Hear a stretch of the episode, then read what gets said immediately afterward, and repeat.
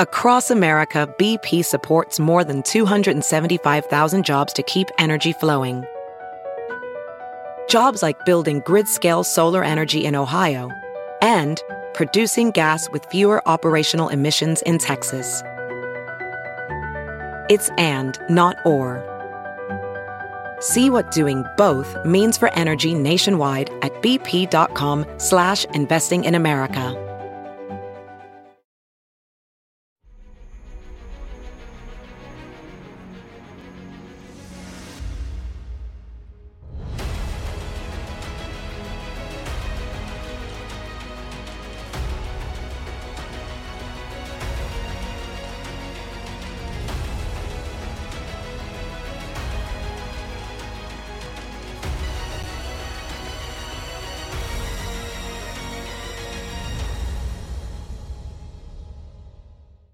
Hi, everyone. Judge Andrew Napolitano here for Judging Freedom. Today is Wednesday, January 31st, 2024. Aaron Mate joins us now. Aaron, it's a pleasure, my dear friend. Thank you for joining us. I want to talk to you a little bit about uh, Israel and the latest uh, events there, including assassinations inside uh, a hospital in the West Bank. But before uh, we do, I recently learned about your uh, research on Ukraine and your expertise in that field, and I'd like to be able to pick your brain on it, uh, if you don't mind. How uh, is Ukraine on its last leg? And if it is, why don't why don't we know that here in the United States from the mainstream media? By all appearances, it is. I mean, Zelensky himself has said that unless Congress comes through with another sixty billion dollars to prolong this proxy war, that Ukraine will lose. You compare that to what we've heard from the Biden administration uh, talking about how Russia has already lost. And Blinken a few months ago said that Russia has shown that it's not that it's not the second strongest army in the world. It's actually not. It's the second strongest army inside Ukraine. So all these rosy predictions and claims we've gotten from the Biden administration, covering up for the fact that Ukraine never had a chance in this war because the aim was never about defending Ukraine. It was always about, as Lloyd Austin blurted out early on, it was about weakening Russia. And now we're seeing the results of that, where Ukrainians are fleeing abroad, and Zelensky is desperate just for a lifeline from his patron in Washington. And the reason we're not getting told that picture is simply because our media is so subservient to our government's line. Uh, my understanding is, and you know these facts better than I, so feel free to correct them. About 10 million uh, Ukrainians have fled the country in the past two years. About 500,000 young men are either dead or so injured they cannot go back to the military, and that uh, President Zelensky and uh, and General Zaluzhny we'll talk about the longevity of General Zaluzhny and his job in a minute. Uh, rec- recognize that 68 billion is not going to do it. They need 500,000 soldiers more than they need 68 billion in cash and equipment. Is that a fair assessment? In terms of the numbers that have fled, I can't speak to that. I, I, I know it's in the millions. I don't know about 10 million, but certainly in the last 10 years since the U.S. backed a coup in Ukraine that set off this entire crisis, certainly uh, it's in the millions that have fled Ukraine because it's been destroyed by war, and the U.S. has blocked all peaceful alternatives. Uh, in terms of uh, Zaluzhny, one of the reasons why he's fallen out of sync with uh, Zelensky uh, is because Zaluzhny admitted a few months ago that the war was at a stalemate, which in fact was him being generous because it's not a stalemate. Russia is in fact winning but the best spin he could put on it was that this was at a stalemate. He's also complained that the equipment he was getting from the U.S. and its partners was was not enough to win the war. And, uh, there's an anecdote from Lloyd Austin where when Lloyd Austin heard Zelensky's wish list of all the equipment he needed, Lloyd Austin said that that's impossible. We, we don't have that. And that's because Ukraine was put in an impossible situation. It was forced to fight against a uh, Russia next door to it that is far more powerful, is far more people, and is the industrial capacity to manufacture the weapons that it needs. By contrast, the U.S. and its allies simply don't. And that's why Ukraine is in the position that it's in. Uh, Chris, uh, while uh, Aaron and I are talking, can you look for the montage uh, of President Biden and Secretary Blinken and a few others saying uh, Russia has lost? I want to raise Aaron's blood pressure a little bit by playing, playing what our supposed leaders uh, have been saying. Just let me know uh, when you have that. We have so many of these cuts, like you guys do, deep into the computer that um, uh, we sometimes need uh, to search for them. What has happened recently, like within the past 36 hours, uh, about General Zaluzhny? Colonel Macgregor, Scott Ritter, Larry Johnson tell me General Zaluzhny is generally well respected as a military leader in Europe. And now I hear, correct me if I am not saying this right, President Zelensky has said he will soon be fired. Correct. All the reporting we've gotten out of Ukraine is that Zelensky basically issued an order calling for Zaluzhny to step down. And he, apparently he was offered to take some different position inside the government, but Zaluzhny declined, saying either I head the military or I'm out. And the reason why that Zelensky wanted Zaluzhny gone uh, is that Zaluzhny interfered with Zelensky's narrative. You know, there was a cover article in Time magazine not long ago, and this is the same Time magazine that de- declared Zelensky the person of the year back in 2022. So right. fast forward to nearly a year later, and this article in Time magazine by Simon Shuster interviewed a bunch of Zelensky aides who called him delusional, who said he was out of touch, said he was messianic, who said that he wouldn't listen to reason when they told him that they're losing and that uh, this is a hopeless battle. They would he wouldn't listen to them. So that similar dynamic happened with Zelensky with Zelensky and Zaluzhny, whereas Zaluzhny has been saying that this is a stalemate, that we need more equipment, and we also need to uh, force hundreds of thousands of more people to fight because we don't have the manpower anymore because so many people have been killed on the battlefield as everybody could have predicted. And again, the tragedy of all this, this all could have been avoided. There were so many opportunities to make peace with Russia. Prior to Russia's invasion, you had ever since February 2015, so nine years ago, a peace accord called the Minsk II Accords. And all Minsk said was simply that Ukraine should respect the rights of the Russian aligned people of the eastern Donbass and also uh, grant them autonomy. And basically, as a result, it would not join NATO because the autonomous Donbass region would have a referendum, uh, would, would have would have veto over that. And right. in return, Russia will stop supporting the rebels in the east, uh, and Ukraine can live in peace. But Ukraine's far right refused to accept those terms because they didn't want to acknowledge the equality of Russian aligned Ukrainians.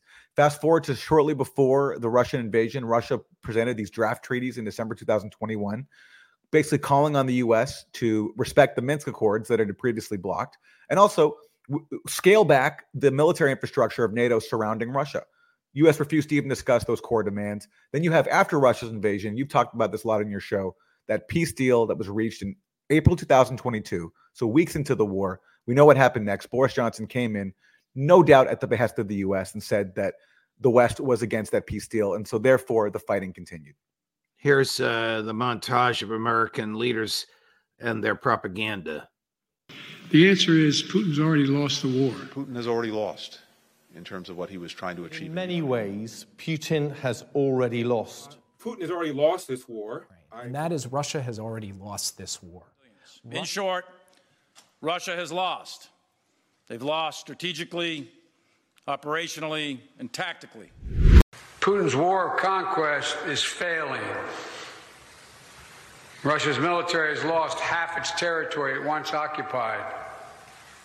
It's worth fighting for for as long as it takes, and that's how long we're going to be with you, Mr. President, for as long as it takes. We'll do it. And we're advancing this goal by providing them the support Ukraine needs now on the battlefield and helping them strengthen uh, their military over the long term. The fact of the matter is that I believe we'll have the funding necessary to support Ukraine as long as it takes. The American people can be and should be incredibly proud of the part they played in supporting Ukraine's success. We'll continue to supply Ukraine with critical weapons and equipment as long as we can. If Putin takes Ukraine, he won't stop there. It's important to see the long run here. He's going to keep going.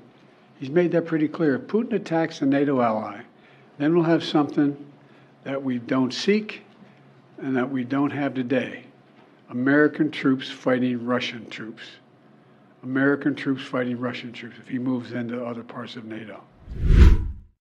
I know he may have problems uh, processing data and information and expressing himself, but he says eight times Putin has lost, Putin has lost, Putin has lost. And then he says, if Putin takes Ukraine. Exactly. This is worse than propaganda. This is madness. And the consequence is tens of thousands of dead Ukrainians and Russians as well. Yes. What? For the goal of weakening Russia. That's what Lloyd Austin admitted. Other Biden administration officials confirmed that that was the goal, using this poor country to bleed a geopolitical foe and lying in the process. Uh, and they have to lie because they have to tell their public who are paying the bill for, who are footing the bill, over $100 billion allocated so far. Now Biden wants another $60 billion.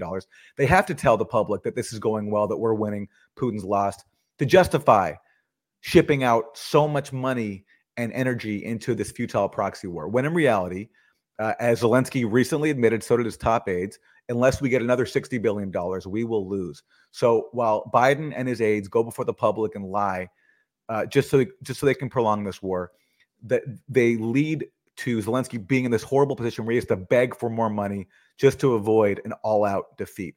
That's how pathetic this is. And speaking of pathetic, your montage exposes the um, lies simply by listening to the words. Because what do we hear up until the end? We're going to support Luke, uh, Ukraine for as long as it takes. Right. What did Biden say recently, just uh, in December 2023?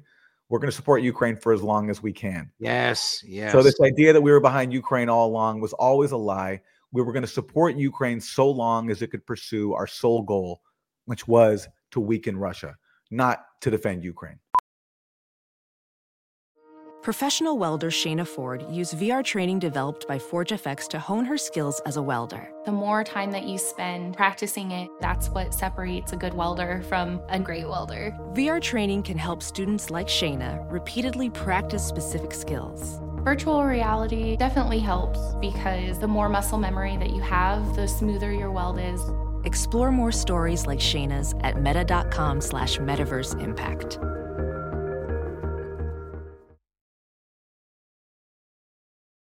As you write your life story, you're far from finished. Are you looking to close the book on your job? Maybe turn a page in your career? Be continued at the Georgetown University School of Continuing Studies. Our professional master's degrees and certificates are designed to meet you where you are and take you where you want to go.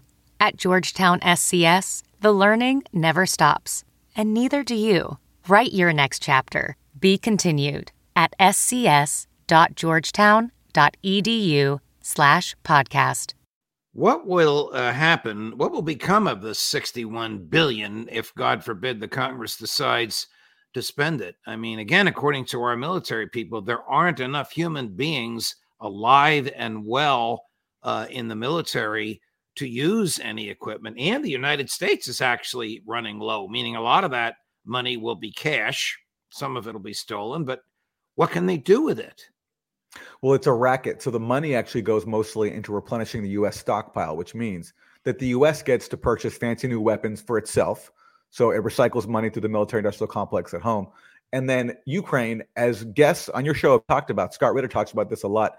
They get our leftovers, they get our hand me downs, all this obsolete equipment that barely works. That's what Ukraine gets.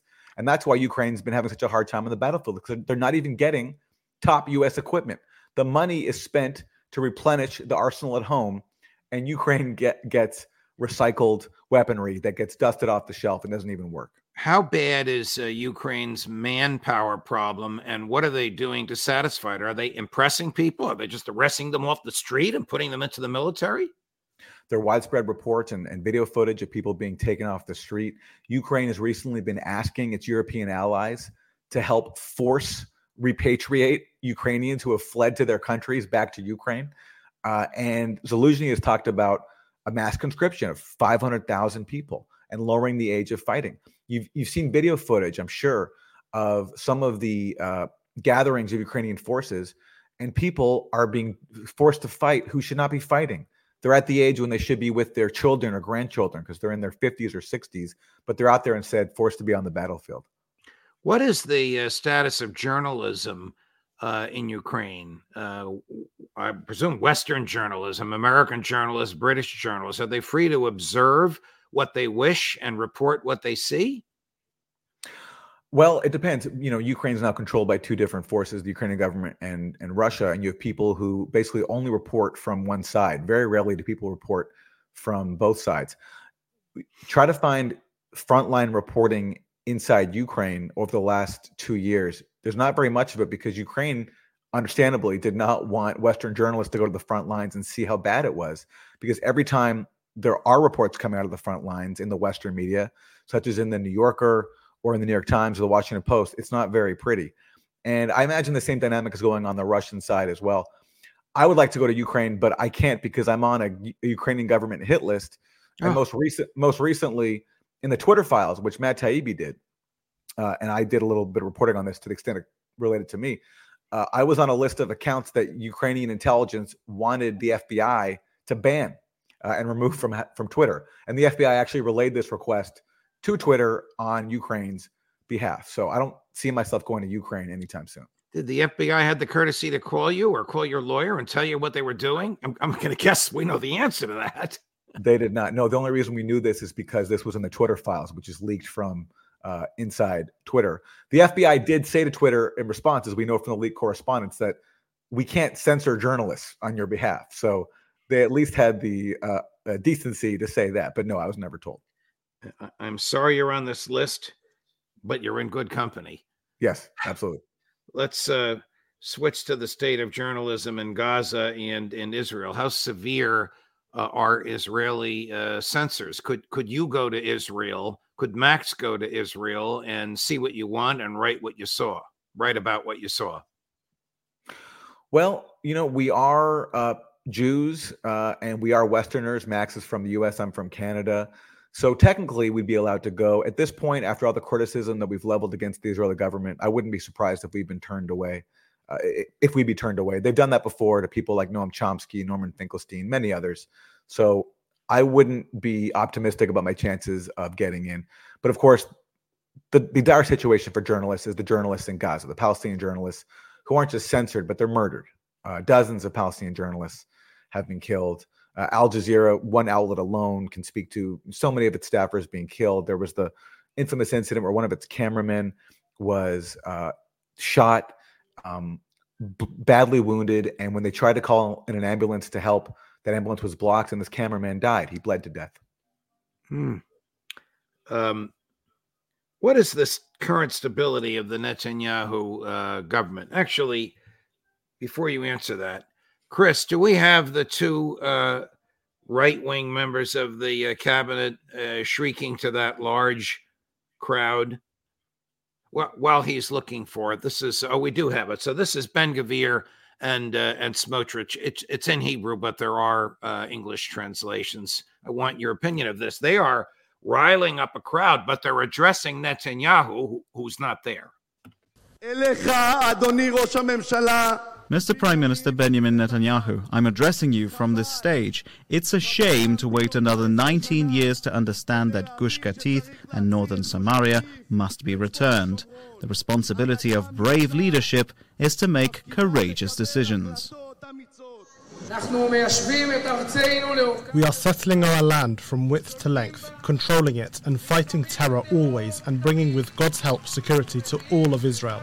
You know what the answer is. Without settlement, there is no security. We, we know what width to length means. We know that Netanyahu had a picture of uh, Israel at the UN two weeks. There he is. This is two weeks before October 7th. Look at Israel. Can you see the Gaza Strip? Can you see the West Bank? No and no. So there's no question what their uh, what their goal uh, is. Not a peep out of the so-called two-state staters in the American State Department.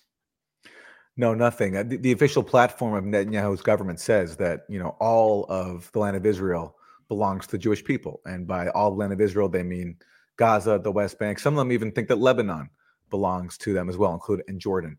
Um, the country has gone so extreme in recent years, and all this talk about hope for a two-state solution. How can you have a two-state solution with a country that doesn't even recognize its own borders? Israel's internationally recognized borders stop at the June 1967 lines, which means a Palestinian state and the rest of it, the West Bank and Gaza, which, by the way, for Palestinians is a massive compromise because that's just 22% of their historic homeland. That's a compromise that even Hamas has actually accepted before, contrary to popular belief. But the Israeli government is so extreme that they will not even accept a massive Palestinian surrender of just accepting a Palestinian state inside the West Bank and Gaza. And that's why they're seeing. That's why we're seeing spectacles like this, where Israeli officials call for immediately uh, putting back their settlements in in the Gaza Strip. Uh, as if to respond to what they said, although he actually precedes them, uh, Prime Minister Netanyahu uttering words which, if you say on the Columbia University campus, not far from where you and I are now, while you're carrying a Palestinian flag, they'll kick you off. Here's Bibi on From the River to the Sea. For 30 years, I am very consistent, and I'm saying something very simple. This conflict is not on the lack of a state of Palestinian but the existence of a state, the Jewish state. Every area that we evacuate, we receive terrible terror against that. It happened in South Lebanon, in Gaza, and also Judea and Samaria, which we did it. And therefore, I clarify that in other arrangement, any other arrangement, in the future, the state of Israel have to control on the entire area from the river to the uh, sea. This is what goes on to say uh, this is what you sometimes have to say to your friends. You have to say no. I guess he meant that uh, to Joe Biden. Unfortunately, Joe Biden and Tony Blinken don't have the same uh, determination to say no uh, to him. There's no question in your mind, is there? But that the stated goals of Israel are not the eradication of Hamas and the return of, of the uh, hostages. They are to make greater Israel legal Israel from the river to the sea. Absolutely. And, you know, Netanyahu's defenders will say that the Hebrew translator there made a mistake. He didn't literally say from the river to the sea. But look at Netanyahu's party's charter, the Likud Party charter from the late 1970s. It says there will only be Jewish sovereignty from the river to the sea. That's what they believe. That's what they've always implemented. That's why they've been proceeding this uh, ethnic cleansing campaign since Israel was founded. Uh, Israel was founded uh, by expelling hundreds of thousands of Palestinians, changing the names of their towns and villages from Arabic names to Israeli names. Uh, there are graveyard, there are mass graves still inside Israel today with uh, Palestinians who were killed in 1948, and that's the project they've been pursuing ever since the the assault on Gaza is the latest phase of that, and it's the most brutal phase. It's a genocidal phase, but that's always been the goal to ethnically cleanse Palestinian areas and lay claim uh, of this land from the river to the sea. How uh, stable or unstable is the Netanyahu government at the present time, from your understanding? I'd say it's pretty unstable. The more this war goes on, uh, the more Netanyahu is seen for who he is. He doesn't care about the hostages, the captives who are in Gaza. Uh, he doesn't care even about uh, defeating Hamas. He just wants to ethnically cleanse Gaza and make it unlivable for those who happen to remain. And now he's facing heavy pushback from the families of the captives who realize he's only putting them in danger with every day that this genocide continues. Uh, there are Israeli officials who don't see him as a good leader, understandably, because he presided over the massive intelligence failure that was October 7th. But the problem is, he knows that as soon as this genocide ends, his political career will end as well because he'll be held accountable for the failures of October 7th. Plus, he faces all these corruption issues that could result him uh, could lend could uh, could lead to a prison sentence for him. So he has every incentive to keep this war going and resist all the pressure coming his way.